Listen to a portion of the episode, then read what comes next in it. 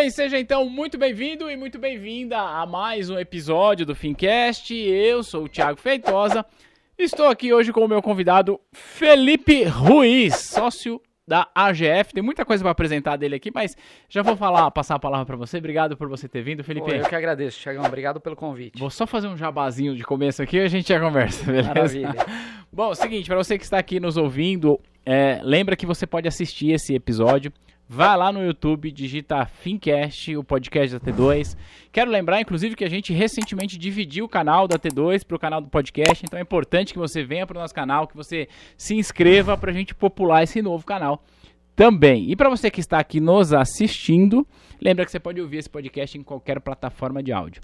Eu estou aqui com o Felipe Ruiz e aí é uma dobradinha, né? Porque na semana passada ou no último episódio a gente postou o episódio do Fábio Baroni, que é sócio do Felipe. Então, estamos aqui fazendo uma dobradinha e já deixar o gancho para quem sabe a gente não faça aí uma tríplice coroa trazendo a Luísa no próximo. Por que não? acho que vai ser um prazer, claro. Legal, eu já gravei com a Luísa algumas vezes, acho que está na hora da gente é, reatua reatualizar, não, atualizar o que falamos. Felipe Ruiz, vamos lá, eu vou tentar te apresentar aqui, mas eu não vou conseguir, então eu vou deixar você é, complementar. Você é sócio da AGF, você é Isso. conselheiro fiscal suplente em algumas empresas, mas você também tem outras atribuições. E aí, para a gente começar, eu te passar a palavra, depois eu quero saber um pouco mais sobre sua atribuição. É, eu sei que, eu sei porque me passaram a cola que você é formado em engenharia industrial, é isso? Isso, engenharia de produção. Engenharia de produção. Que tem uma, uma certa relação, inclusive, com a administração, né? Se a gente parar para pensar. Sim. Mas hoje você trabalha é, no mercado financeiro com a GF e outras coisas. E aí, a, o que, que eu queria te perguntar? A gente hoje, a gente recebe informação de muitos profissionais de mercado, pessoas relevantes, que têm uma presença forte na web, como é o teu caso. E a gente sempre se pergunta: poxa, que legal esse profissional, eu admiro ele, olha que legal, quantos seguidores, olha como ele fala com segurança, como ele ensina a investir e tal. E a gente se inspira nas pessoas. Eu mesmo me inspiro em muitos profissionais, me inspiro, em você, no pessoal da GF, em outros profissionais. Mas, por que, que eu estou fazendo esse rodeio? Porque essa história de que a gente vê você fazendo o trabalho brilhante que você faz é o resultado de algo que você plantou lá atrás. Então, minha pergunta é: como foi o dia que o Filipinho era pequenininho e falou: quando eu crescer, eu vou trabalhar no mercado financeiro? Ou seja, como é que você caiu nesse mundo? O que, que aconteceu? Quando você entrou na faculdade, você já sabia que você queria trabalhar no mercado financeiro? Conta pra gente um pouco desses primórdios aí. Não, eu acho que, eu acho que não. Não foi uma coisa totalmente planejada. Legal. Tiago, aliás, é, obrigado aí pela introdução, fico até lisonjeado. E, a, as finanças foram entrando na minha vida de uma forma muito natural. Né? O, o meu pai, é, ele tocava uma empresa que tinha sido fundada pelo meu avô, eu digo tocava porque essa empresa depois veio a fechar as portas, vou chegar lá. Legal.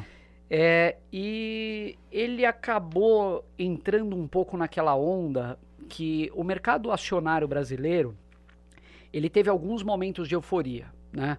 No final da década de 60, depois na década de 70 teve alguns momentos, tal, mas ele ele entrou no mercado num momento em que tinham muitas empresas abrindo capital, e ele enxergou a possibilidade de é, tirar o efeito cíclico do negócio dele através do mercado. O que, uhum. que eu quero hum. dizer? É, esse negócio da minha família era uma, um negócio de distribuição de aço. Certo. O, foi fundado pelo meu avô, imigrante espanhol tal. Ele distribuía aço da Uzi Minas, Companhia Siderúrgica Nacional, CSN, e Cosipa. Uhum. Né? É, negócio ia super bem, tal, clientes é, fiéis, é, cotas, naquela época se tinha cota da siderúrgica para distribuir e tal. E é, em um belo momento lá, o meu pai enxergou a possibilidade de investir sobras de caixa da empresa no mercado de ações. Isso que ano, assim? Cara, isso década de 80, eu diria, principalmente. Caramba, Final de 70, ah. início de 80. E, porque ele falou assim: bom, é, eu estou num negócio que tem uma natureza extremamente cíclica. Uhum. Né? O negócio de siderurgia, e é assim até hoje. É, é. Você pega Vale, é. você pega mineração e siderurgia. É, e aí ele falou: bom, eu, eu pego o caixa que eu recebo no ciclo, na parte alta do ciclo, é. e invisto para sobreviver ali no momento de baixa, tendo uma atividade paralela. O negócio foi indo, é, e assim, para você ter ideia, é, é, ele comprou ações do Banco Itaú no IPO, é, é desse nível, assim, né? Super bacana. E chegou num dado momento que o, a atividade principal da empresa começou a ir para o saco, ir para o vinagre, em português, claro. Uhum. O, acho que foi no governo Collor, se eu não me engano, começaram as privatizações. O setor siderúrgico foi o primeiro a ser alvo das privatizações. Se eu não me engano, a primeira empresa foi a Uzi Minas e a segunda a CSN, ou vice-versa. É. Só que no momento que essas empresas foram privatizadas, as siderúrgicas, uhum. elas passaram a vir, verticalizar a atividade de distribuição. Então elas foram ao mercado, pegaram ali alguns distribuidores de porte enorme, incorporaram na sua estrutura e aproveitaram para uh, eh, concorrer com seus clientes, que basicamente foi isso que aconteceu da noite para o dia. Caramba. Então, graças a, a esse investimento é. paralelo que, que eles vinham é. fazendo no negócio, é. É que eles puderam é, enxergar uma, uma certa tranquilidade nesse momento, foram consumindo estoque até o final e decidiram encerrar as atividades, isso em meio ali a plano Collor e tudo Caramba. mais que você pode imaginar, é. né? Então, eu estou falando tudo isso porque é, a, a, acaba que esse negócio do mercado financeiro, da bolsa principalmente, hum. ele acabou entrando na minha vida de uma forma muito natural. Então, desde pequeno, por exemplo, eu, é, eu via sempre Gazeta Mercantil em casa, que era o jornal é, da época, é. inclusive onde se olhavam as cotações. É, meu pai sempre comentando no Jornal Nacional, Bolsa subiu, caiu. Que, aliás, algo que eu tento fazer hoje em dia com minhas filhas também. Ah, que legal. É, hoje a mais velha de seis anos já entende. Ah, esse daqui é o posto de gasolina da Cosan. Esse ah, daqui que legal, é, olha só. super legal. Então é isso, foi, foi de uma forma muito natural. Agora, é, eu acreditava, e aí eu fui, isso já muito tempo depois, eu passei a acreditar que para ser um bom investidor, que você falou aí que eu faço algumas coisas, mas uhum. antes de tudo, eu sou investidor. Isso, eu acho que a pessoa que tem uma ação já pode se considerar, já deveria é. se considerar um investidor. É, o tempo foi passando assim, eu fui percebendo que para você ser um investidor de sucesso, você tem que conhecer empresas profundamente. Muito bom. E não só empresas que você analisa, mas eu falava, poxa, para eu analisar, sei lá, a, as operações de uma empresa, o que, que, e como bom engenheiro principalmente, uhum. o que, que eu tenho que fazer? Bom, eu tenho que trabalhar uma época na, na área de operações para entender como funciona. Trabalhar no, na área financeira de uma empresa para entender como funciona, em vendas e marketing, etc. Então, a minha carreira como executivo, eu fui moldando um pouco dessa forma, enxergando que no futuro, em algum momento, eu poderia fazer a transição plena para a bolsa apesar de eu ter eh, começado a investir com 17 anos, é, então assim, foi algo que sempre me acompanhou e num dado momento essa transição foi feita. Legal, você chegou a fazer carreira ainda no mercado executivo ainda? Fiz, totalmente. Eu, eu comecei, eu tranquei minha faculdade, eu estudei na Mauá, em uhum. São Caetano. Eu tranquei minha faculdade por um ano, fui trabalhar na Mercedes, na Alemanha. Hum. Aí eu voltei, fui estagiário na Mercedes no Brasil. Depois eu fui para a GM, logo depois que eu me formei. E é, na sequência eu fui fazer um MBA nos Estados Unidos. Eu falei, poxa, eu não, não quero ficar, é, como que eu falo assim, exclusivo do, do mercado automobilístico, Sim. do setor automobilístico. É. E eu fui fazer um MBA para mudar de carreira. Então, acabei trabalhando depois em consultoria estratégica, que você tem exposição. Nossa, tudo quanto é segmento. Tudo quanto é segmento, indústrias, etc. E acabei trabalhando como executivo em algumas empresas também. E aí você já tocava paralelamente a sua carteira de investidor desde cedo? Desde moleque, exatamente. Tá. É, eu disse aqui no começo dessa nossa conversa que no episódio passado a gente publicou um, um podcast com o teu sócio, Fábio Baroni. E eu fiz uma pergunta para ele e vou fazer a mesma pergunta para você. Como é que o Barça apareceu na tua vida? Olha, o Barça apareceu na minha vida de uma forma curiosa, assim. Primeiro, eu já ouvia falar dele, né? Por essa eu, eu, frequentava esse meio da bolsa indiretamente. então, por exemplo, só para você ter uma ideia, o meu pai às vezes ele ia na corretora na hora do almoço e eu pegava e ia com ele. Então, é, ia no pregão, eu fui no pregão algumas De vezes. Viva pregão Voz? Viva Voz. é. Nossa, que legal. Então, assim, eu sempre convivi um pouco nessa, nesse mundo, um Aham. pouco de corretora, de bolsa tal. E a partir de um certo momento eu comecei a ouvir falar do Barça. Eu falei, putz, é, é, quem é esse senhorzinho aí que tem essa filosofia interessante de investimento? Eu ouvi falar dele, mas assim, nunca dei bola, até porque você sempre ouve falar dessas figuras de mercado. São meio emblemáticas, né? São emblemáticas, mas são emblemáticas as conhecidas, né? Tem vários outros investidores gigantes É, é. que a gente nunca ouviu falar. Sim, verdade. É incrível. É. E, e quando você frequenta esse, esse meio de corretora, frequentava, né? Hoje em É. dia não tem mais. Você via esses investidores na corretora, eles tinham uma salinha de operação. Então, é um negócio que eu falava, pô, que interessante, o cara vive disso, É. né? Dá pra viver, então. Se alguém vive disso, eu também posso viver Então disso. dá, exatamente. É. E aí, é, o tempo foi passando, e eu digo, muito tempo se passou, até que eu cheguei num momento da minha vida como investidor, eu comecei a investir aos 17 anos com uma, é, uma questão familiar. Meus Uhum. avós faleceram num acidente e é, deixaram um- dois terrenos numa cidade do interior. Aí, um dos terrenos o meu pai vendeu e comprou ações da Vale e deu para o meu irmão, e o outro ele fez a mesma coisa e deu para mim. Vale vale 5 na época, Uhum. preferencial classe A. É, só que por muitos anos eu fui um investidor assim de acumular, comprar empresas sem se importar tanto com preço, muito mais com a qualidade do ativo. Então, ah, pô, o- a- as tais blue chips, né, que se é, falava muito. é, então, é. ah, você teve, se falava muito que você ter blue chip é, Era- é bom é, negócio, é. sabe? Não importa qual que é, Então, né? Se é pô, comprar um chip- banco Itaú, na época acho que Embraer chegou a ser, É. e várias outras. Chegou num dado momento que eu comecei a me envolver mais com os investimentos, que eu comecei a pensar na venda também, não só na compra. Certo. né?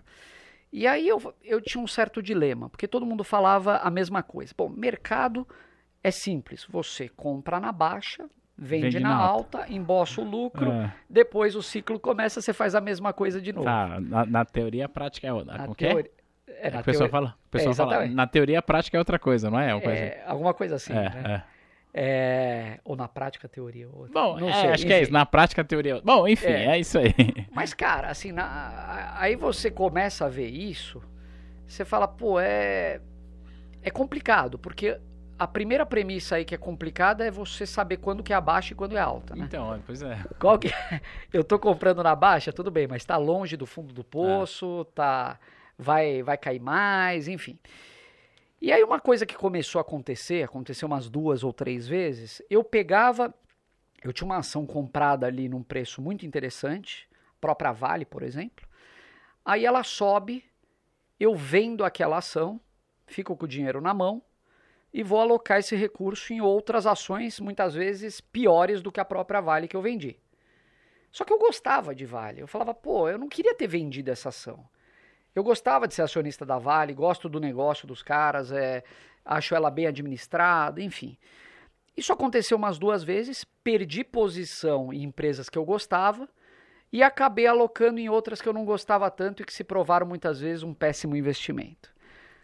Aí, nesse meio tempo, eu eu vi o Barsi, acho que em alguma revista ou um jornal, alguma coisa. Eu falei, putz, essa é a história do dividendo, porque eu nunca tinha dado a melhor importância Ah. para o dividendo. Assim, é claro, cê- você se importa, mas, é, daquele é jeito. aquele ah, negócio que pinga na conta, você fala, É. pô, que legal, É. ver um dividendo que eu não estava nem esperando É. e tal. E aí é, eu falei, putz, eu queria conhecer esse senhorzinho aí, porque essa é a estratégia que talvez funcione. Você não precisa ficar refém das oscilações, pelo contrário, né? Você aproveita os momentos de baixa para acumular mais, Ah. mas quando ela sobe, não necessariamente você vende. E ao mesmo tempo você tem um ingresso de periódico ali capital que- de um fluxo de É. caixa que entra através dos dividendos. Pum, acendeu uma, uma lâmpada na minha cabeça. Eu fui atrás dele, aí eu descobri que ele operava numa corretora no centro. Escrevi uma carta para ele, cara, imagina só. é, eu falei, pô, senhor de setenta e tantos anos, acho É. que nem e-mail ele deve ter, né? É. Aí eu escrevi uma carta para ele, ele não me respondeu, não sei nem se essa carta chegou nele um dia, ele mesmo não lembra. Ah. E aí eu fui atrás da corretora lá onde ele operava, abri conta tal, e fui apresentado a ele. E a partir daí foi meio que uma relação que não acabou mais. E que ano que foi isso? Isso foi 2013, 14, ah, mais ou menos. 2013, tem, É. vai fazer, tá, 10 anos, tá pra completar Quase 10 anos, exatamente. Só que nessa época você não investia da maneira, com essa metodologia. Exatamente. Aí você, a partir daí, daí começou a entender um pouco mais sobre isso. É, eu tô querendo entender é, é, como que foi esse caminho dessa primeira conexão até o momento em que você senta, você, o Barone e a Luíse, fala, não, beleza, vamos é, montar aqui o AGF, que foi em 2019, não é? 19, comecinho de É, eu 19. lembro que, tava, que você estava começando, inclusive quando vocês foram lá no, no outro escritório nosso e tal, era um projeto novo. É, que, cara, explodiu, aliás, parabéns por Boa, isso. obrigado, te agradeço. É, como é que foi esse lapso, assim, desse tempo, assim, esse processo de adaptação? Em que momento você se conecta com o Luiz e com o Barone e resolvem fazer esse, esse trabalho que estão fazendo? Ele, ele foi acontecendo com o tempo, né? Eu conheci o Fábio antes da Luíse, inclusive. A Luíse, é claro, eu conhecia ela, eu sabia que o Barsi tinha uma filha, não sei o que, que ele sempre falava. Mas até então, nesse momento, ela não frequentava a corretora. Certo. Então eu conheci o Fábio, que ele estava lá um dia, um belo dia ele estava na corretora também e tal, a gente tinha um amigo em comum. E eh, depois, eu acho que a gente acabou se encontrando algumas vezes em visitas a empresas, esses investor days, essas Uhum. coisas. Uhum. É, eu lembro que uma vez eu encontrei o Fábio, inclusive, na Paranapanema. Foi Ah, muito que engraçado que. a a- aliás, foi isso. Eu, eu, eu já tinha ouvido falar dele, mas a gente ainda não se conhecia. Certo. E aí a gente se conheceu na Paranapanema.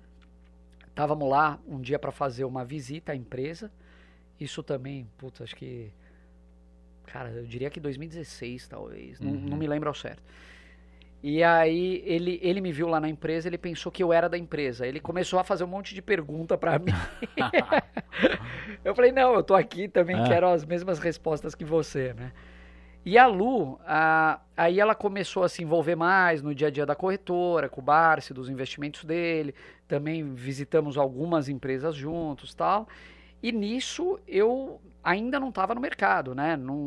Eu ainda estava atuando como Atuando executivo. profissionalmente em outra área. É, eu nessa época eu era diretor no Burger King. Ah, legal. Cuidava de marketing e vendas para América do Sul. Ah, que legal. Então era uma É. operação quase que inteira, né? De... Sete países. Ah, que legal. É, mas eu, eu cuidava para holding, né? Para Uhum. dona da marca, que é o 3G Capital, Uhum. que era Do- do, do Lehman, do Isso, Sicupira é. do- e do Teles. Só que, assim, como eu estava te falando lá no início, né? O, o mundo dos investimentos, ele sempre andou em paralelo para mim.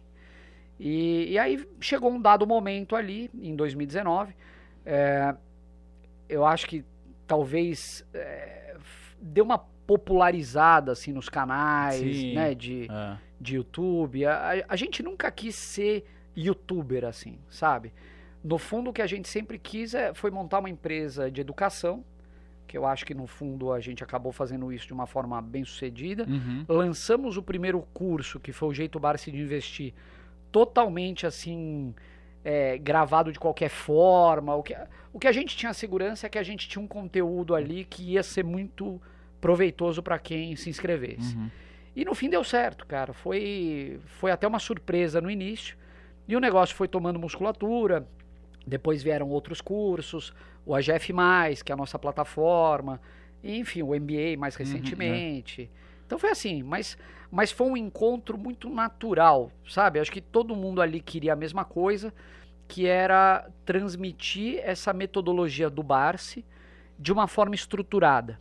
Legal. Porque o Barsi, apesar dele ser conhecido naquele momento, é, hoje em dia ele é muito Bem mais, mais, né, né? sem É. dúvida, mas ele era ainda tinha um pouco aquela aura de. Investidor ina- inati- inatingível, É, inacessível é. tal.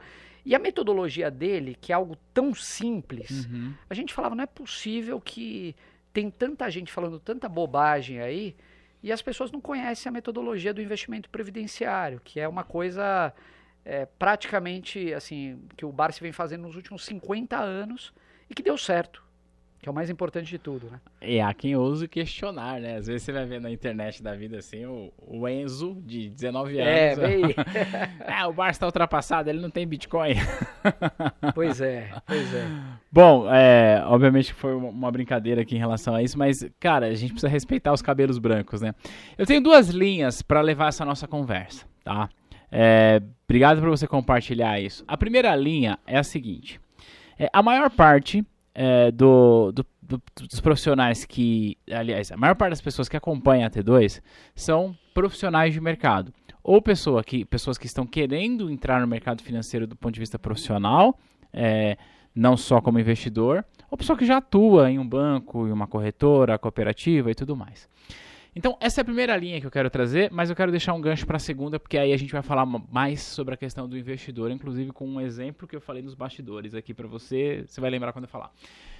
É, vamos lá. É, eu, aqui na T2, a gente prepara o pessoal para as principais certificações de mercado. Então, quem quer trabalhar em banco, enfim, quer ser consultor, quer ser é, planejador lá com o CFP, a gente tem todas essas certificações. Mas eu, eu defendo a seguinte tese: eu não contrataria um personal trainer que não sabe é, como que funciona a prática da atividade física. Em outras palavras, eu não contrataria um consultor, um assessor, não confiaria em um gerente de banco que não investe o seu dinheiro. E aí eu tenho a seguinte tese e falo para os alunos: olha, se você trabalha em um banco, suponho que você trabalha em um dos maiores bancos do Brasil e que provavelmente ele tem ações na bolsa, menos vai, com exceção do Safra ou Uhum. outro que não vai ter, mas se você trabalha em um banco, não tem o menor sentido você não comprar a ação desse banco. Porque não faz sentido lógico. Mesmo que você diga, ah, mas eu tô sem grana. Velho, quanto que é uma ação? Isso vale para uma empresa também. A pessoa Exato. que trabalha numa empresa de capital aberto. não Por tem, que não, né? não tem o menor sentido. Ou você não acredita na empresa que você está trabalhando, Exato. e aí seria bom você já repensar a tua carreira, já que a carreira é uma parada para longo prazo, mas se você acredita, não tem nenhum sentido. Mas do ponto de vista do investidor, mas também do ponto de vista do profissional, que é o educador. né? Poxa, eu vou atender o cliente e vou orientá-lo. Sem dúvida. E aí, vem já a primeira pergunta que eu quero trazer para você em relação a isso. Né? É, você fez uma migração é, do mercado financeiro para o mercado financeiro, hoje atuando como educador né, na GF, como não sei exatamente o papel que você atua nos bastidores, mas para quem a gente vê aqui, é um educador que está trazendo informação. Só que você fez o caminho é, contrário à maior parte dos profissionais de mercado. Explico. A maior parte dos profissionais de mercado chega no mercado financeiro trabalhando e aí, ao trabalhar, começa a investir porque gostou, etc e tal. Você chegou no mercado financeiro investindo, trabalhou para conquistar a sua independência, sua liberdade financeira no mercado financeiro e num trabalho de uma outra área, e em um certo momento você fez essa pivotagem aí de Uhum. mercado. A pergunta agora, vou, depois de todos esses rodeios, é, como é que você tem olhado para o crescimento da demanda por profissionais, a citar aqui os assessores, os consultores independentes, Uhum. os próprios bancos trabalhando com, com essa com essa é, aumento de especialização. O Santander fez um movimento recente interessante. E para além das certificações, que é o que a gente faz aqui, e outras escolas também, mas um bom caminho para esse profissional ser é, confiável, você olhar e falar, cara, eu confiaria nesse profissional. O que, que você acha que esse profissional precisa desenvolver? Além, é claro, de começar a investir. Se é para começar, começa como? É, quando você fala de confiança, confiabilidade e tal, no fundo a gente traz um, um o conceito da credibilidade. Né? Uhum. Quando você é, terceiriza a gestão do seu recurso para um profissional, ah, talvez uma das características mais importantes é essa pessoa ter credibilidade para te apoiar. É isso, eu não estou falando nem da questão da confiança, Sim, né? sim, é. Mas é, como que a pessoa vai ter credibilidade? Tipicamente com track record, né? Uhum. Ela, ela tem um histórico que mostra para você que ela já atuou em algumas áreas, que ela entende de determinados assuntos, certificações, etc, etc. É, uma coisa que eu sempre pensei muito para mim, e eu não sei se vale também para esse perfil de profissional de hoje, Uhum. porque nem todo mundo tem condição de fazer isso. Certo. Mas eu falava assim, eu falava, pô, se eu quero gerir recurso de terceiro, eu prefiro eu, eu prefiro não, eu preciso primeiro aprender a gerir o meu próprio recurso para depois eu gerir o do terceiro. É. Geralmente, o sonho de todo gestor é o contrário. Ele começa gerindo de terceiro É, e no futuro ele quer se aposentar para gerir o dele. é, Eu não acredito nisso. não faz sentido. É. Né? Eu É. acho que você aprender com o dinheiro dos outros significa, inevitavelmente, que você vai cometer erros com o dinheiro dos outros. É, Não que isso não seja possível, eu acho que nem todo mundo tem condição de fazer esse movimento. É. Mas, ao mesmo tempo, eu acho que você tem que se cercar de todas as informações, de todas as eh, certificações, treinamentos. e, eh, o dia a dia eu acho que é muito importante. A gente estava até comen- comentando aqui um pouco antes da gente começar a gravar. É, pô, a, a pessoa que é o investidor, ela muitas vezes ela quer terceirizar a gestão do recurso dela, mas o profissional para quem ela terceirizou é um profissional que ele entende ali talvez do cardápio que a instituição que ele pertence oferece, mas ele não entende do dia, a dia- a dia do mercado. é. E, e eu não me conformo em relação a Pô, a, a minha rotina e a rotina do Barsi também, eu Uhum. posso dizer isso com propriedade, é, todo dia ela é igual de manhã. Você chega é, no escritório, você olha alguns indicadores de mercado, você quer saber como que está o futuro lá fora, depois você olha o futuro aqui, como que está abrindo, você lê as notícias, lê, eu, eu particularmente leio dois jornais. Hum. Então, quando mercado abre às 10 horas, Você já tá. cara, você já tá Ah. com aquele panorama Uhum. e já tá mais ou menos na tua cabeça ali qual que é o momento que a gente está vivendo.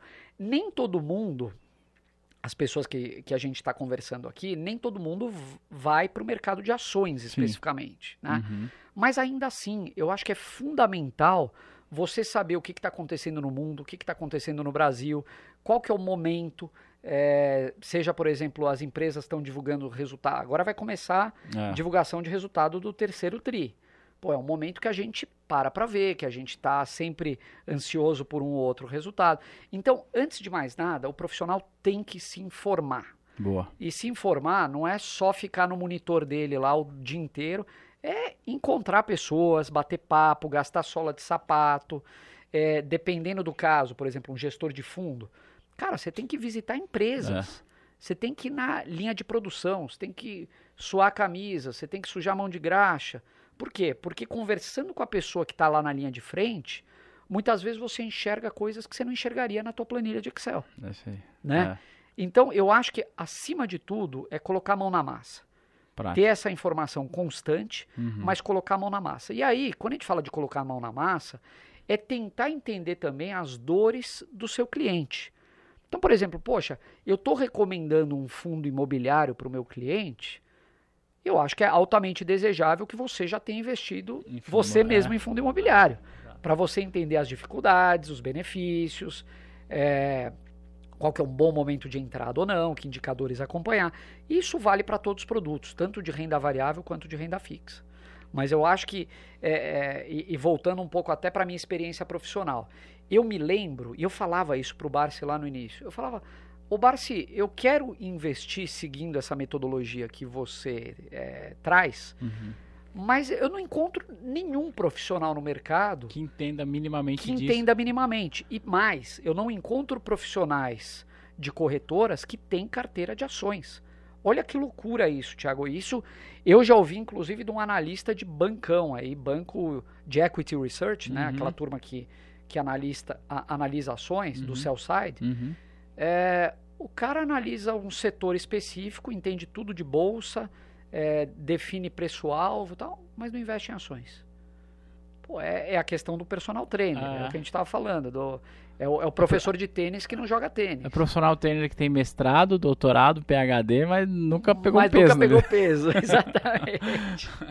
Ou seja, é- é- eu, eu corroboro com isso, que um bom profissional de mercado financeiro é aquele profissional que, além das qualificações técnicas que o mercado exige, que, como virou, virou até moda falar, né? Skin the game, todo É. mundo fala sobre isso, que põe a cara a tapa lá e que vai investir e que sofre com oscilação no começo e tal. E aí isso me abre um gancho para uma segunda pergunta, tá? E aí eu vou trazer aqui um bastidor, que eu falei que era a segunda linha. Trazer um bastidor, não. Vou voltar em uma coisa que nós falávamos antes da gravação. É, ontem eu encontrei um amigo que há muito tempo eu não via, que antes da pandemia me mandava mensagem que estava querendo me encontrar e tal, porque ele tinha começado a consumir produtos, é, informação de investimento na internet, com casas de research, etc e tal, e que tinha começado a montar ali uma carteira de investimento com patrimônio até razoável, uhum. tinha só, sei lá, poupança, alguma coisa nesse sentido, mas aí ele resolveu é, fazer uma alocação de carteira de investimentos, isso ali antes da pandemia. A gente chegou a trocar alguma coisa, fiz uma call com ele, olhei a carteira e tal, e beleza. Veio a pandemia, foi para lá, voltou, a gente não se falou mais, perdeu o contato. Ontem eu encontrei. Aliás, eu tô fazendo questão de mandar esse podcast para ele. Aliás, Renatinho, um, um beijo para você, meu querido. E aí eu falei, e aí, como é que tá a carteira de investimento? Como é que você fez? Você se organizou e tal? Porque ele tava com algumas dúvidas ali. E aí a conversa foi mais ou menos assim: olha, legal, eu comecei a tocar e tal, mas aí eu tinha alguns projetos, eu acabei usando o dinheiro para outra coisa, legal. Mas aí eu parei de investir porque não tenho tempo, pô, eu trabalho, tenho dois empregos, não consigo acompanhar o mercado. E aí vem aonde eu, aonde eu queria chegar. Essa é uma dor da maior parte das pessoas que quer começar a investir é, e aí, ouve você falando o seguinte, cara, eu acordo todos os dias de manhã, eu leio dois jornais e blá blá blá. Essa não é uma realidade de todo mundo. Você concorda que não é todo mundo que tem condições de fazer isso? Você faz porque é, é você é profissional, você precisa entender isso. Pergunto, para aquela pessoa que está começando a investir agora, que quer começar, mas está sem tempo, não consegue acompanhar a carteira, se preocupa com oscilação, porque o preço vai subir, porque o preço vai cair, ah, porque é a eleição, porque vai ganhar o presidente A, vai ganhar o presidente B. Como que essa pessoa consegue ter um pouco de paz no coração para começar a investir em um mercado que é tão volátil como o mercado de ações? Que é, eu acho uma excelente pergunta ah. e de novo eu acho que eu vou trazer um pouco para minha experiência pessoal. Uhum. Você olhando hoje, de fato, assim, eu chego no escritório, leio o jornal, tal, mas durante a maior parte da minha vida como investidor, eu não conseguia fazer isso. Ou, ou, melhor, eu não conseguia fazer exatamente da forma que eu faço hoje. Uhum. Mas, por exemplo, eu estava num avião indo de um país para o outro, eu tinha meus relatórios lá que eu andava na minha mochilinha o tempo todo, aproveitava para.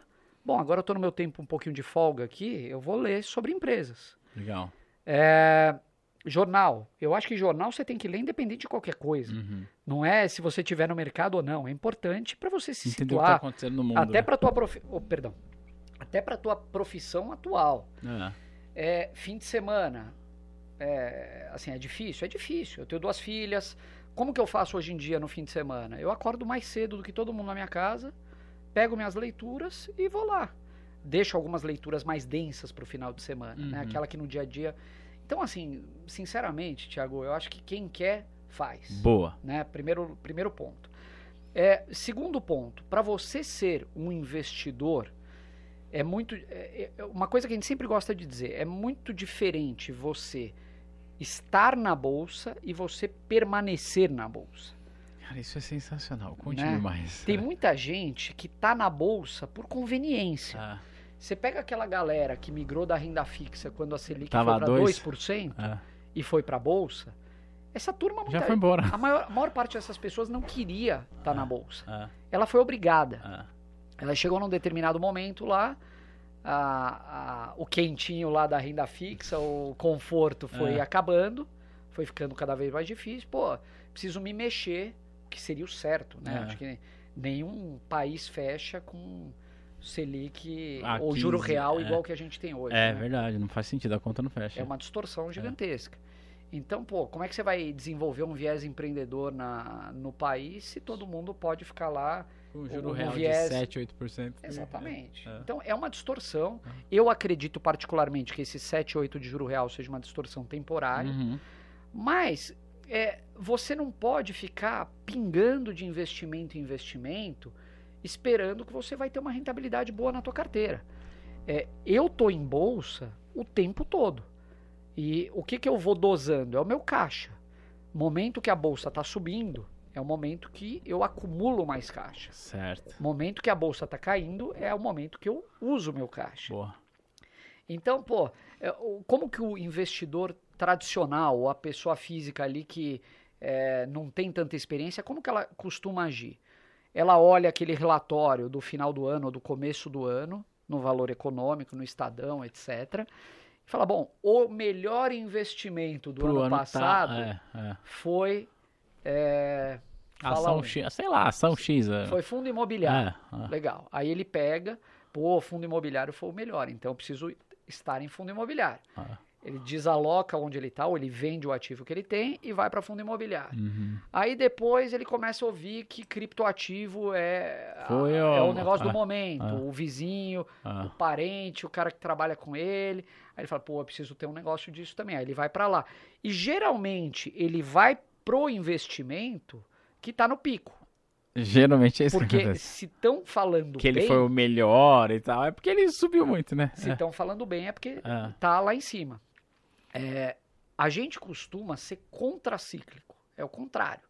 Quando falam que a bolsa tá uma porcaria ou que o mundo vai acabar, que vai explodir tudo, é a hora que a gente gosta de olhar para a bolsa. Hum. Por quê? Porque é a hora que você tem ações sobreofertadas no mercado, Portanto, o preço lá comprar, embaixo. o preço cai Ah, e a gente con- consegue comprar bons negócios. Nessa hora, inclusive, tudo cai, né? ah, Geralmente. É. Bons e maus negócios. uhum. É, e uma coisa que tipicamente acontece é os lucros das empresas não caem numa velocidade tão rápida quanto as suas cotações. Então você consegue comprar um valuation mais atrativo. Boa. Como que eu analiso esse valuation para quem está nos assistindo, nos ouvindo? Quais são os principais indicadores que você acha que a pessoa deveria olhar? Olha, eu, eu, na verdade falei bastante, mas eu acabei não respondendo uma coisa da última Ah. pergunta. Só para concluir. É, dado tudo isso, Ah, assim, é, eu acho que o comportamento importante para o investidor, você não precisa ficar 24 horas por dia conectado, verdade, ou- é. olhando tudo. Tanto é que na nossa plataforma, no AGF+, fazendo até o merchan aqui, Opa, mas por favor, É, coisa boa tem a, que a gente gosta de falar que o nosso slogan é menos é mais. Isso. né? Ah. No mercado, a gente fala que o AGF+, é que nem aquele canivete suíço, Aham. sabe? Você tem um monte de coisa lá, tem algumas faquinhas, algumas coisas que você vai usar mais, mas tem outras coisas que você, sei lá, a lupa, vai, Hum. você vai usar de vez em quando, o serrote, outras coisas. Então, tá lá. Mas você não precisa ficar o tempo todo ativo, prestando atenção naquilo. Não. Mas, minimamente, como investidor, pô, a tua carteira de investimentos é a tua holding pessoal. Boa, isso aí. é. Eu falo, pô, eu tenho ações do Itaú na minha carteira. Eu tenho que saber minimamente, né? Pô, o Itaú tá num bom momento, Ah. não tá. O resultado dele foi bom, foi ruim. Como que ele tem de performar em momento de juros em alta, etc, etc. Então, dá, vo- você para ser um bom investidor, você não precisa ficar o tempo todo, mas você tem que estar atento minimamente. Senão é melhor você estar em um investimento totalmente passivo que não demande a sua, a sua atenção. Voltando à próxima, a outra pergunta que você fez de indicadores. É. né? Os indicadores, eles variam de indústria para indústria. Certo. Né? Você Ah. não vai analisar uma empresa de saneamento exatamente da mesma forma que você vai analisar uma mineradora. Algumas coisas são comuns, outras nem tanto.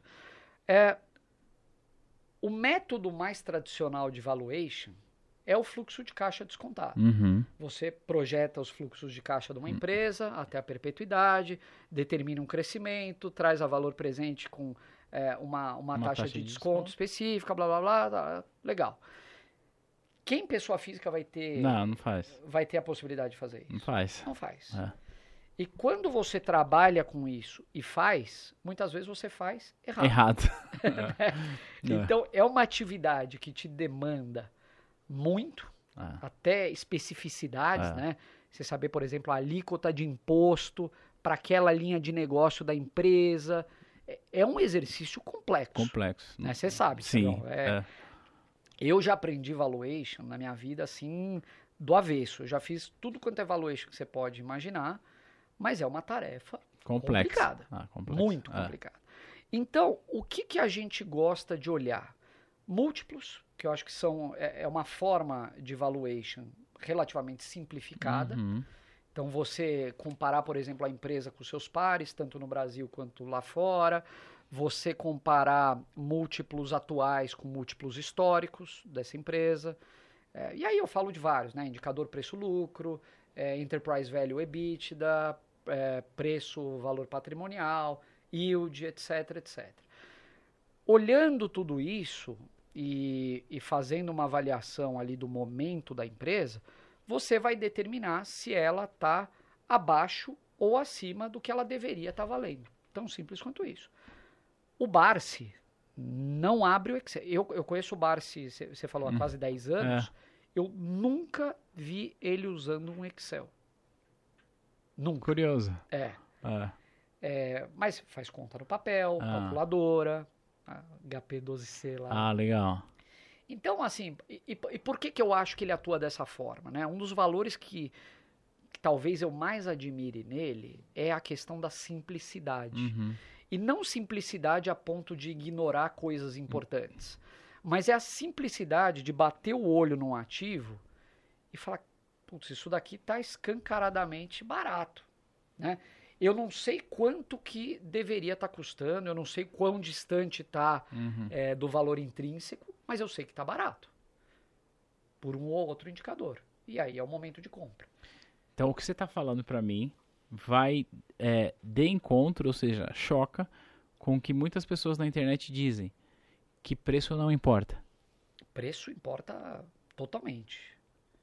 Tá. Muitas pessoas, você provavelmente já ouviu falar disso, né? Não, eu já ouvi falar, mas é. é para mim essa é uma afirmação que você desmonta com uma pergunta.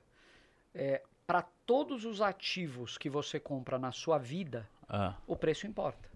Para tudo importa. Tudo. Por ah. que, que para ações não vai importar? É, que eu, eu não defendo essa tese, mas vou, vou tentar fazer o papel de advogado do diabo aqui. É, acho que quem defende essa tese é, cara, eu acredito na, na empresa, eu tenho uma estratégia de que eu vou comprar essa empresa, ela tem lucros crescentes, ela vai me entregar dividendos. E aí, quando ela subir, eu compro, quando ela cair, eu compro e eu vou ter um preço médio ali que faça sentido. Repito, eu não acredito nessa tese, mas Sim. eu só estou fazendo o papel de advogado do diabo aqui para a gente é, tentar é, desmontar essa tese com um pouco mais de profundidade. Não, porque eu, quem eu, defende isso é, não precisa olhar o preço da tela, vai lá e compra, a empresa não é boa me parece um pouco estranho isso, mas. Me parece uma simplificação extrema. Ah. Né? Você, pô, se, se fosse isso, você só ia ter grandes investidores no mercado. Porque, pô, é só comprar. Pra, é só comprar e, ah. e, não interessa. Agora, vai falar pro cara que entrou num IPO no ano passado que preço não importa. O cara comprou o IPO e teve 85%, 90% de perda desde ah. então. É, a questão é, para algumas pouquíssimas empresas de extrema qualidade, de extrema capacidade de entrega, de posicionamento de dominância nas indústrias em que elas atuam.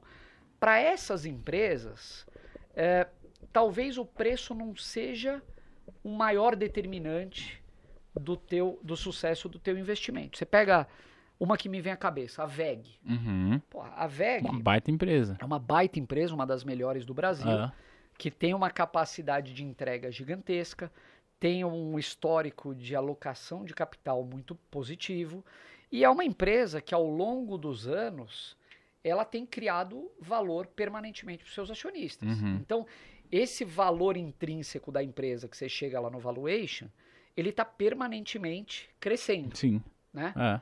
Então você fala, pô, é, para uma empresa dessa, desse perfil, talvez o valor, o preço não importe tanto. Certo. Mas você falar que não importa, é, eu acho que é uma simplificação muito grande.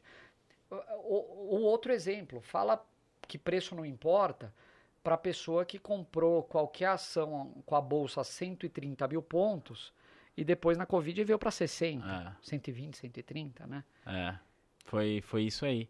Foi uma loucura aquele Covid. Pois é. é. Foi uma loucura aquele Covid. Bom, quem tava no mercado viu seis circuit breaker em uma semana. Foi uma loucura. Seis? Acho que foi isso, né? Foi seis. É, eu vi Petrobras a 12 reais. Eu falei, meu Deus do céu. Bom, mas enfim, a gente obviamente não vai ficar falando de, de empresas, de recomendação, até porque seria, além de ter a, a, a, proibição regulatória, seria no mínimo irresponsável da nossa parte sair daqui, ficar aqui falando de empresas sem, sem saber quem está nos ouvindo e que tipo de envolvimento que essa pessoa tem com o mercado. Mas a gente pode falar, Felipe, de algumas coisas que a OGF defende e que eu gosto da tese, por isso eu faço questão de compartilhar. Você falou alguma coisa aí do, é, acho que menos é mais, uma coisa assim, uhum. sobre o simplicidade, mas É, eu já falei isso aqui no podcast é, com o Fábio, falei com a Luiz no passado, mas eu quero ouvir de você. Que papo é esse de best? Como que eu uso isso para eu montar a minha carteira de investimento? Se eu fosse começar a investir agora seguindo esse conceito de best, o que, que eu tenho de fazer? O, o BEST ele nasceu, aliás, o acrônimo BEST, é. ele veio por sugestão de um aluno. A gente falava dos setores, olha que legal. E ele que criou esse acrônimo e desde então nunca mais paramos de falar. É o BEST com dois S's, né? O que, que é o BEST? É, é uma tentativa nossa de, baseado em análises históricas, etc., é simplificar o seu universo de análise na bolsa. Uhum. A gente sabe que é, o, o BEST são cinco letras, então é bancos, energia, saneamento, seguros e telecom. Legal. Tá? E depois a gente criou, não tem um acrônimo, mas os setores que você deveria passar longe. Hum. Né? E quais são eles? Que são varejo, uhum. construção civil, turismo, companhias aéreas e frigoríficos. Assim, é claro que você tem ótimas empresas nesses setores que você deveria passar longe e péssimas empresas no nos setores best. Ah. Né? Mas, tipicamente, as empresas dos setores best, é, primeiro, são segmentos onde a concorrência é delimitada, assim, e você tem barreiras de entrada muito grandes. Bastante significativas. Al né? Alguns deles, inclusive, você tem até uma atuação ali de um triopólio, é. né? Você poderia chegar nesse limite. Sim. Mas, pô, é, que, quem vai montar uma empresa de energia do zero? É difícil. Você precisa, você precisa de acesso a capital, ah. né, o funding, você precisa de licenças é. ambientais, você precisa de acesso a grandes fornecedores. Então, não é fácil. E fora você precisa entrar no leilão da ANEL né, e é, ganhar, é, que é difícil. Então, assim, as empresas que estão nesses setores, tipicamente, são empresas que, por, por terem essa posição de dominância, atuarem em setores mais maduros, é, elas têm uma, primeiro, margens muito interessantes, uma necessidade de reinvestimento do caixa relativamente baixa hum. ou controlada, vamos dizer, e a possibilidade de distribuir uma boa parte desse caixa através de payouts aí muitas vezes bem generosos. Uhum. Né? Então, é, empresas desses setores, é claro que elas não estão imunes a, a, oscilações e dificuldades. Você pega, por exemplo, o que aconteceu com os bancões recentemente, as fintechs que chegaram para para amassar também, né? Incomodar um pouco, né, digamos. É, é. Pra, chegaram para tumultuar um é, pouco, para é. incomodar e para fazer eles se mexerem, se reinventarem eles, em muitos eles, aspectos. É, eles estão se reinventando, se mexendo. Você pega os bancões, eles estavam ali numa posição Deitado confortável, em deitado em berço esplêndido, exatamente.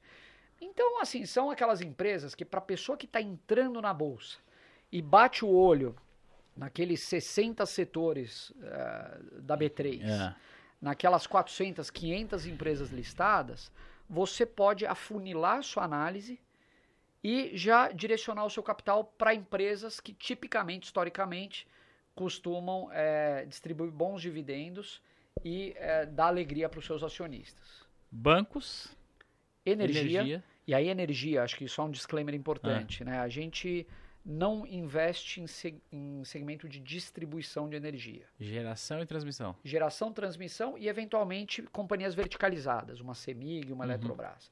Então, bancos, energia, saneamento, seguros e telecomunicações. E para você que está nos assistindo e nos ouvindo, é só pensar aqui. Você é cliente de algumas dessas empresas? Certamente é, né? Ninguém vive sem essas empresas. É. Acho que é uma boa reflexão. Mas já que você falou sobre São empresas que têm boleto, Tiagão. É, tem boleto todo mês para pagar, né? Boleto. Você é. sai, viaja, fecha a tua casa, você tem que volta, continuar tem pagando. conta de luz, ah. tem conta de água, tem telefone. Seguro do carro, seguro, seguro da casa. Tá lá, né? é. no, no, débito automático. Exato, seguro de vida, muito bem. É, agora, a grande tese do Barsi, do AGF, que é o trabalho que vocês fazem, é a questão do dividendos. É, pergunto para você, Qualquer pessoa pode viver de dividendos? Qualquer pessoa. Conte-me mais sobre isso. E, e, quando eu falo isso, parece até que eu estou querendo vender o peixe do AGF e não é verdade. Uhum. É, ao longo dos anos, assim, eu acho que convivendo nesse meio de bolsa, eu estava falando lá no início que eu conheci esses velhinhos que tinham uma carteira de décadas, Uhum. Iam todo santo dia na corretora, porque acho que a esposa não aguentava em casa e mandava eles irem fazer alguma coisa, e que atingiram condições eh, financeiras que talvez se você olhasse lá atrás eram inimagináveis para uma pessoa que começou a acumular ações. Dada de onde ela veio até onde ela chegou. Isso que. Exatamente. Certo. Exatamente. É, eu vejo uma coisa no Barsi que talvez eu veja em muito poucas pessoas, que é a persistência em relação aos investimentos e colocar os investimentos como uma prioridade na sua vida. Então, o que, por que isso, né? O Barsi ele sempre fala muito de você ter que controlar o seu ego. Então é, é legal você andar com um carrão, não é? É, Pô, é super legal. Ah, quem É não quer? legal você viajar pra fora Três vezes, vezes, por, ano, de classe executiva. Se bem que acho que hoje em dia você viajar pro Nordeste é mais caro É. do que É. é, você morar num lugar super legal, você só jantar em restaurantes caros. Pô, eu adoro isso. É. Agora, se você planeja um dia aí, e talvez a aposentadoria, a gente falar de aposentadoria não conecta com muita gente, porque a gente está falando com um público de 20 e poucos anos. Exato. É, mas a gente pode falar de independência financeira, né? Você ter liberdade, você poder ser o dono do teu, teu tempo, Tempo. você não precisar dar satisfação para ninguém. Poxa, é, é sedutor para É. muita gente isso, né? Só que para você chegar nessa condição, naturalmente você vai ter que abrir mão de outras coisas. E aqui eu não estou falando para ser pão duro, pra, não. Mas, pô, é, para você se deslocar do ponto A até o ponto B, é, se você pode ir de metrô, por que, que você não vai? Ah, não. Aí a mesma pessoa vai para Nova York, vai para Paris, vai pra lá é Lisboa. charmo- charmoso andar Aí é metrô. charmoso. Então, assim, eu acho que você tem que. O, o teu ego, ele não pode te dominar. Você tem que dominar ele. É um. O que eu tô falando vai mais pro lado psicológico, da, é, da personalidade de cada um. Mas eu acho muito difícil você conseguir constituir uma aposentadoria ou um rendimento muito generoso em dividendos se você sempre tem uma distração. É, eu vou, vou te dar um exemplo. Uma coisa que eu sempre fiz, e isso assim foi meio que natural, acho que foi um aprendizado de casa que eu tive, inclusive. O dinheiro que entrava na bolsa, eu não tirava da bolsa. E até hoje eu busco fazer isso. Dinheiro que eu coloco no mercado, eu não tiro. Ah, mas e os dividendos? Eu ainda estou num processo de formação da minha carteira Uhum. ter uma carteira generosa, ter bons dividendos, mas eu quero ter um dia, sei lá, um milhão de reais por dia que o Barça ganha, né? É. Agora, como que eu vou conseguir fazer isso? Primeiro, é reinvestindo os dividendos. E segundo, não, não olhar para aquela massa de dinheiro e falar, pô, tô rico, Ah. vou torrar agora. Vou para Mykonos, vou alugar um iate. Ah. Não, não preciso. Então, cê- sabe, para você levar uma vida com simplicidade em alguns aspectos, tem coisa que eu, eu não abro mão. Por exemplo, minha esco- minhas filhas estudam em ótimas escolas. Sacrificar a educação. Não em faz prol- sentido. Não faz sentido. É. Agora, se eu, eu preciso ter um carro de 500 mil reais, que vai chamar atenção aqui em São Paulo, vou ter que É. blindar. É, exato. é. Não, eu prefiro andar com meu carro de 10 anos, É. que ninguém olha, é, já desvalorizou, acho que tudo que tinha que desvalorizar, e se eu tiver que trocar, eu troco. Mas é, é engraçado isso, né? Você chega num dado momento, como investidor, você fala, pô, eu vou alocar, tô falando valores hipotéticos, mas eu vou alocar 300 mil reais na bolsa hoje, tá? Pô, 300 mil reais. E eu vou comprar um carro de 300 mil reais. Eu coloco esse dinheiro na bolsa, eu fico feliz com o que eu fiz.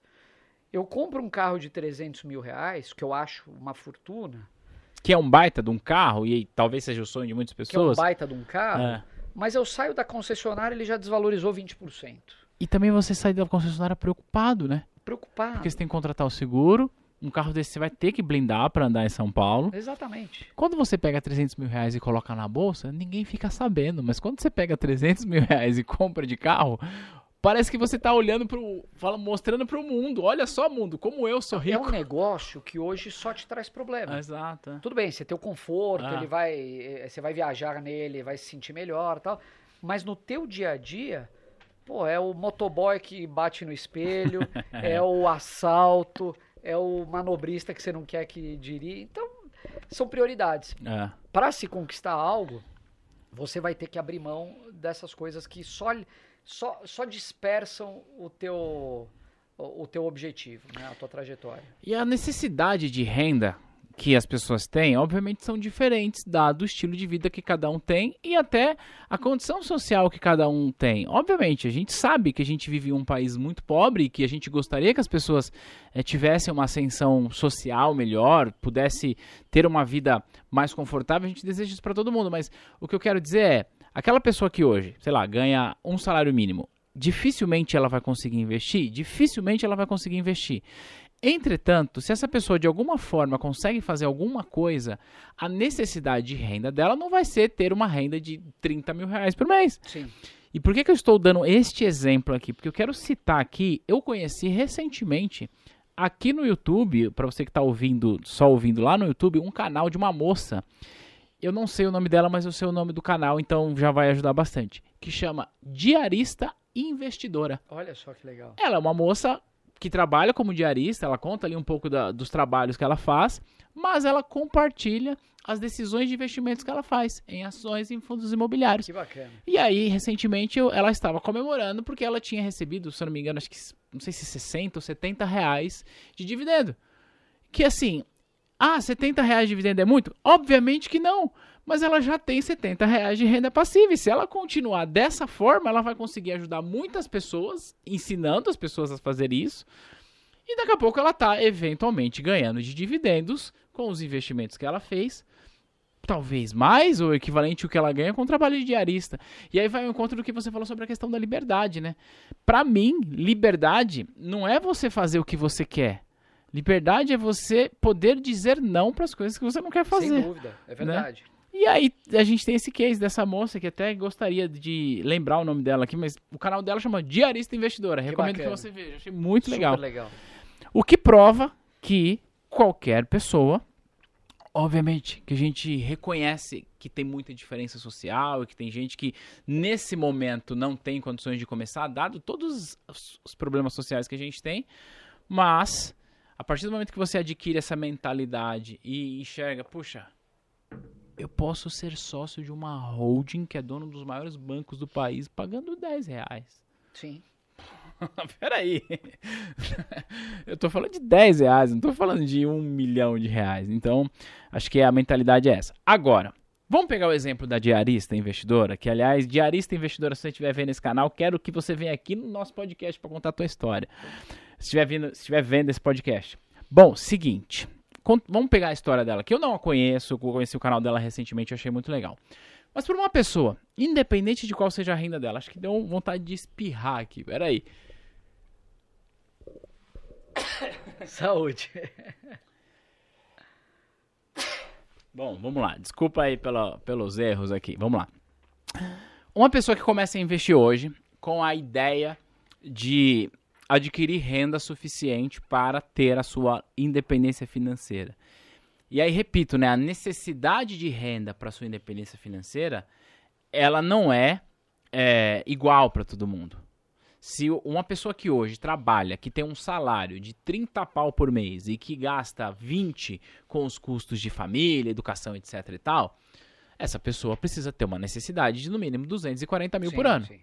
Ora, uma pessoa que ganha 2 mil reais por mês e que gasta, sei lá, 1.800 por mês, obviamente com uma vida muito mais modesta, ela não precisa ganhar 240 mil por ano. Então, respeitando essas proporcionalidades, para quem começa a investir e com consistência vai fazendo isso mês a mês, de histórico que você vê de alunos da GF ou de, de coisas que você já viu, você acha um tempo razoável para a pessoa olhar e falar, poxa, esse negócio está valendo a pena? Essa pergunta eu acho que ela é fundamental, porque você mesmo disse, eu não lembro se o que você falou foi gravado ou se foi antes da gravação. Cara, que não é sedutor você começar a investir. Não. Porque as pessoas não vão ficar ricas do dia pra noite, as pessoas querem ficar ricas do dia pra noite. Conta pra gente sobre essa questão de horizonte de tempo, de persistência, de consistência. Eu, eu acho que assim, acima de tudo, o, o investir ele deveria ser monótono. Uhum. Não é algo com fortes emoções. A pessoa que olha de fora para o mercado de ações, muitas vezes ela imagina aquele trader com oito telas, é. aquela cadeira que né, só falta fazer só café falta operar sozinho, é, é, exatamente. Então não é para ser aquilo, uhum. não é para ser aquilo. Então dá para você operar e comprar ações e ser um investidor tranquilamente hoje com o teu celular. Certo. Né? Então facilitou demais. É, falar sobre tempo é sempre um, uma dificuldade porque você tem variáveis Sim. que impactam essa, esse tempo uhum. necessário para você, vamos dizer, é, chegar a conquistar essa independência.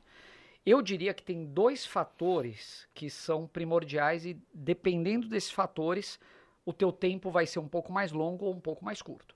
Primeiro, o momento que você entra. Legal. Né, que tem tudo a ver com a sua pergunta do preço. Uhum. Então, preço importa. É, é. Se você está entrando no momento, e eu posso até dizer isso, é, o momento atual que a gente está vivendo, pré-eleições, por exemplo, uhum.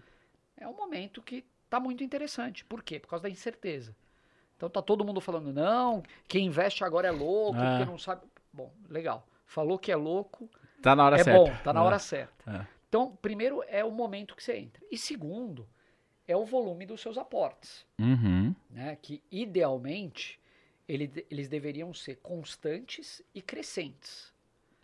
A pessoa, e isso eu já vi muitas vezes, ela tem ideia de falar assim: poxa, eu quero ter uma carteira de renda mensal. Beleza.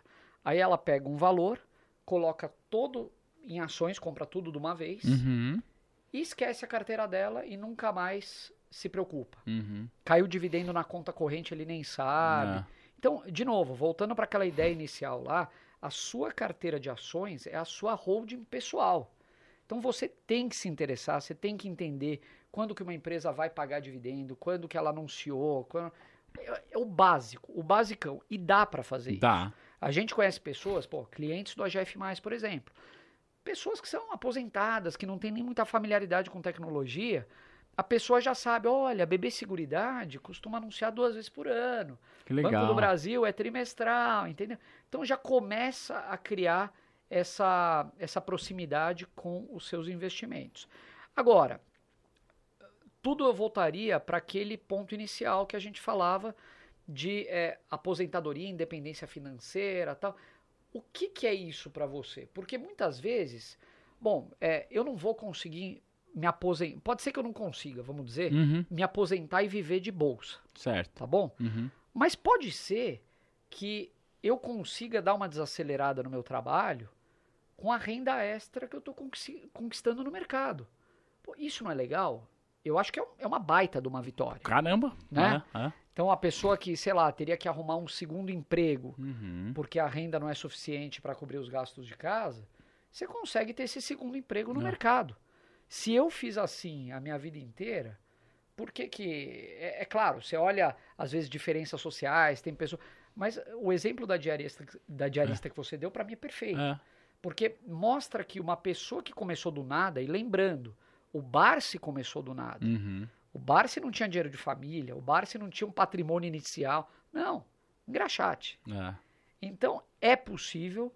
O que, que as pessoas tendem a fazer? Tendem a olhar algo que é difícil e que leva tempo e falar que é impossível. É mais fácil do que persistir, tentar.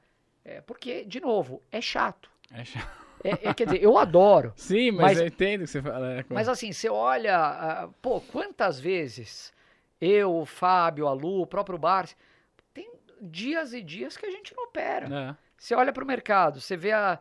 Não tem nenhuma ação ali num preço interessante, eu espero. Fecha o home broker, vai fazer outra coisa. É, não, não é essa, essa vida de louco, não é o lobo do Wall Street, né? Que você tá ali. Zero. É, é. Seguinte, é, eu queria te fazer uma pergunta que vai, é, que vai mexer um pouco na sua carteira de investimentos, mas não na sua carteira atual, talvez até na atual. Qual foi o maior mico que você comprou ou alguma coisa que você errou na bolsa, que você decisão errada. Quero aprender um pouco com o teu erro. Que decisão errada que você já teve em relação a investimentos que te trouxe bons ensinamentos?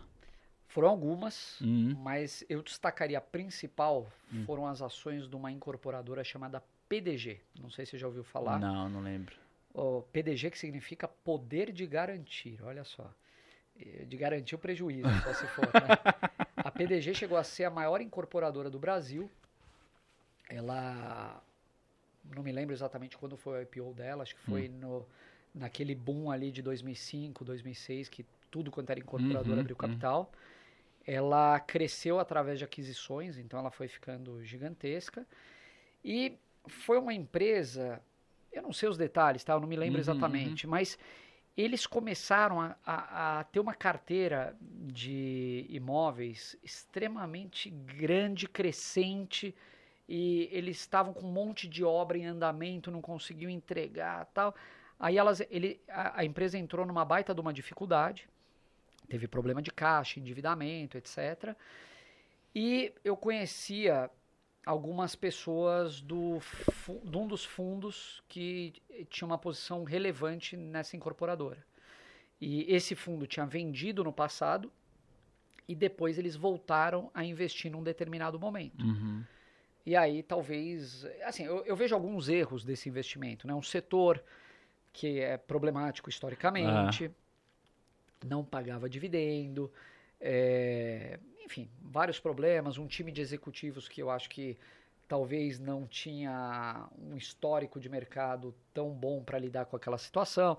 Mas no momento que eu vi esse fundo, que era um dos mais profundos conhecedores da empresa, voltando para o negócio, falou, opa, tem coisa aqui. pô, acho que eles sabem o que eles estão fazendo. Aham. Então eu fui na deles. E Ah. perdi. Esse, esse investimento, pra você ter uma ideia, eu acho que ele deve ter.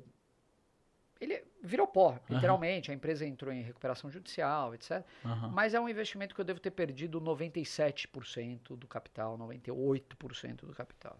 Mas, de novo, é Não, bolsa. peraí, peraí. 97% do capital Investido. dele. Não, não, não Eu? da sua carteira inteira? Não, Ah, ufa. não. Do Eu meu comecei capital, a ter um piripaque aqui do Chaves agora. do meu capital alocado na empresa. Na empresa. Menos mal. Perdi um, vamos dizer, vai pra época um Corolla. Tá. Não, menos mal, que você me deu um susto aqui. Eu falei, peraí, eu entendi que você tinha perdido 98% de todo o seu patrimônio. Não, eu falei, gente. pelo amor de Deus. Pelo amor de Até Deus. porque aí seria uma insanidade você colocar toda a grana numa única empresa. Não, tal, de né? jeito nenhum. É. Mas, Mas do que você aportou, tudo foi pro saco. foi pro saco. Literalmente, não tinha pra quem reclamar e, enfim, é, a empresa virou pó. Mas, de novo, acho que voltando para algumas coisas que a gente estava falando lá no começo. É, investir é, se parte do pressuposto que você vai errar. Uhum. É, você errar é uma premissa importante. Por quê? Porque você tem que fazer. Né? A gente estava falando do, do personal trainer que não pega peso. Cara, ele só vai saber que exercício é melhor para que perfil de pessoa tal se ele fizer perceber que ah, tal exercício machuca meu ombro, eu não posso recomendar para uma pessoa de idade. É, Então, você está no mercado é uma premissa que você vai errar. ponto final. Vai errar. É. A questão é, esses erros não podem te quebrar, Uhum. né? Por isso que acho que a importância de não operar alavancado É. é fundamental. Uhum. E segundo, que você possa aprender com esses erros para não voltar a cometê-los. Tá. Né? Se puder aprender com o erro dos outros, as pessoas É. que podem aprender com o meu erro Certo. de PDG, Uhum. melhor ainda. Então eu quero fazer uma provocação agora. Colocar você na parede. Você disse o seguinte: que quando você compartilhou esse erro com a gente, seu erro foi, cara, um gestor comprou papel, eu logo pensei, esse gestor sabe do que está fazendo, então eu vou comprar também. Tem uma galera agora, agora, comprando IRB porque o Barsi comprou. Pois é. O que você diria para essa galera? Cara, eu acho que se você investiu no IRB por causa do Barsi, você já errou de largada. Certo. né? Independente do resultado, você já errou. Por quê? Porque você não fez a sua análise. O meu erro na PDG foi eu não ter feito a minha própria análise. Ah, mas o gestor do fundo. Eu fui preguiçoso. Uhum. Em outras palavras. Mas o investidor é preguiçoso, né? Pois é, aí que tá. Então, falar assim, poxa, o, o Barsi comprou IRB, eu vou comprar. Primeiro lugar, que percentual da carteira do Barsi ele alocou em IRB? Essa é uma pergunta que a gente precisava saber também. Baixíssimo. É. Baixíssimo. ah. É, segundo, se o Barsi perder 100% dos investimentos dele em IRB, vai mudar alguma coisa para ele? Zero. Nada. Ah. Terceiro, o Barsi, ele tenta de alguma forma se envolver é, no dia a dia da empresa, entendendo o que está acontecendo lá dentro. A Luísa hoje faz parte do comitê de auditoria. Então, assim, é, ele está próximo do investimento Uhum. dele. A pessoa que investiu por causa dele não está próxima do investimento. Se o IRB dividir por dois, mais uma vez, a pessoa que comprou pelo Barsi vai ter a coragem de dobrar o investimento? Eu não falo aposta porque É, é. eu não gosto de falar aposta, Ah. mas vai ter coragem de dobrar o investimento? Talvez o Barsi tenha. Ah. Então é, você tem que ter a sua própria forma de investir, o seu DNA de investidor é uma coisa que você vai descobrindo e cultivando com o tempo. Mas o Barsi investiu em IRB, eu não comprei IRB. O Fábio não comprou IRB. Ah, poderia ter comprado? Poderia. Uhum. Até Mas dá pra ter mais informações. para né? minha carteira hoje, não é um investimento que faz sentido. Uhum. Por quê? Primeiro que eu já estou em outras encrencas também, não queria Uma, mais uma. ampliar a minha, a minha posição em encrencas, que eu tenho uma cota, né? É? É, Mas ao mesmo tempo, assim, eu, eu acho que cada um tem que fazer a sua análise, em resumo. Não adianta você ir na dos outros. Se fosse assim, seria muito fácil. Entra no site da CVM, lá você tem todos os Posição fundos do fundo. que dão a posição com três meses de delay. É. É só você olhar o que, que o fundo do, do Parisotto fez, o Luiz Alves, o Silvio Time, É. etc, etc. Tá. É, aí tem uma parada que assim, né? Você falou é, sobre. É, eu tenho aqui as minhas, os meus micos, né? Você pagou, comprou uma galua quanto, assim, só pra eu saber? essa, essa eu corri, essa não... Não, brincadeira. Até porque você disse que setor de varejo você não tá entrando. Só que aí tem uma parada que é assim, né? É, existe um lance de confiança é, em inspiração, o que é legítimo, Sim, né? Pô, cara, claro. é muito legítimo você falar, cara, eu, eu, eu confio nesse cara, eu confio em você. Você tá produzindo conteúdo na internet. Você, junto com o pessoal da AGF, é, produzem conteúdos com bastante qualidade e quem acompanha você, claro que confia no que você tá falando. É, e você acha que mesmo assim essa pessoa não deveria investir em algum papel que você fala, que o Barça investiu, que a Luísa fala? Co- como que deve ser esse, esse lance de, cara, eu recebo a informação de alguém que eu conheço, de um gestor que eu admiro, do Barça, da Luísa, e o que, que eu faço com essa informação? Eu não posso investir porque eles falaram? Você recebe a informação, Ah, você processa a informação e você toma a decisão. O que, que as pessoas gostam de fazer? Recebe a informação e toma a decisão, que essa é a Né? principal parte? que é o principal. O que, que é você processar? Bom, o Barsi enxerga dessa forma, o Felipe enxerga dessa forma. Qual que é a forma que eu enxergo? Ah, então eu vou pegar a forma que eu enxergo, a forma que eles enxergam, vou juntar as duas coisas e vou ver se eu chego aqui num resultado que é favorável. Porque pode ser que a sua visão e a do Barsi sejam opostas. Uhum. Pode ser que o Barsi esteja errado em alguma premissa. O investimento do IRB, assim, eu acho que é, o Barsi, uma das outras grandes qualidades dele é que ele tem 83 anos hoje e ele continua investindo para o longo prazo. Então, para ele, ele está olhando lá na frente. Ele não está olhando um, dois anos, é, ele está olhando lá na frente, como ele olhou em Unipar, em Taurus e tantas outras. Agora, para você entrar numa. No primeiro lugar, né, que acho que é importante também destacar isso para muita gente. O investimento do Barsi do, no IRB não é um investimento que ele fez na carteira previdenciária dele. Hum, A gente tem uma carteira previdenciária e de oportunidades. legal. Tem outros setores que estão fora do BEST Uhum. que a gente gosta também. Eu tenho ação de petroquímica, eh, papel e celulose, eh, Petrobras, eu tenho Petrobras na carteira, que são empresas cíclicas, Uhum. né, tipicamente, mas que em alguns momentos é um momento muito favorável de compra. Uhum. Eh, você olha a Petrobras, você tem também, né, você estava falando? Sim, sim. Você olha a Petrobras, foi a melhor pagadora de dividendo da minha carteira, mas com folga Mas eu fiquei nesse ano. bem fora da Petrobras, assim. Eu entrei. Não recente, entrei esse ano, mas eu fiquei bem fora da Petrobras, assim. É, eu, eu, eu tinha um certo preconceito com empresa estatal, assim, mas eu quebrei esse preconceito, me aprofundando um pouco mais. Tanto que hoje a minha maior posição é uma empresa estatal. Então, assim, é, você vê, a gente vai amadurecendo enquanto investidor, né? Sim. Eu, alguns anos atrás, sei lá, eu, a primeira nota de corretagem foi em 2009. É, obviamente que naquela época eu não sabia nem o que eu estava fazendo. Eu, eu trabalhava no Itaú, minha primeira nota de corretagem foi comprar uma ação do Itaú. Mas aí depois saí do mercado e tudo mais, mas é, eu sempre tive preconceito com empresa estatal. Aham. É, mas eu mudei meu, meu ponto de vista. Então acho que é um processo de amadurecimento também, né? A gente vai. É, eu acho que a Evoluindo. questão com a empresa es- estatal é toda empresa que você vai comprar, você tem que ter uma margem de segurança. É, Na empresa estatal, talvez essa margem tenha que ser um pouco maior. é. Agora, é, por exemplo, eu não estou querendo comprar um apartamento aqui na região. Mas se Se aparece. me oferecem um apartamento a É. 100 mil reais, 150 É. mil, um apartamento que vale 800, É, né, exato. porra, eu compro amanhã, compro agora. Essa, acho que é a grande leitura para Então, o mercado de é, ação. se você tem uma empresa ali que está num momento interessante e está descontada, por que não? Ah. Muito bem, muito bem. Felipe, seguinte. é, a gente está falando aqui sobre alocação, sobre onde eu compro, onde eu vendo, onde eu pego informação. Então, conta para quem está nos vendo, olhando para aquela câmera ali, é, como que o pessoal te acha. Embora eu acho que não precisa disso, todo mundo já te conhece, mas como que o pessoal te acha para acompanhar mais o que você fala, acompanhar o que a, a GF fala, quais são os canais aí que você está mais presente?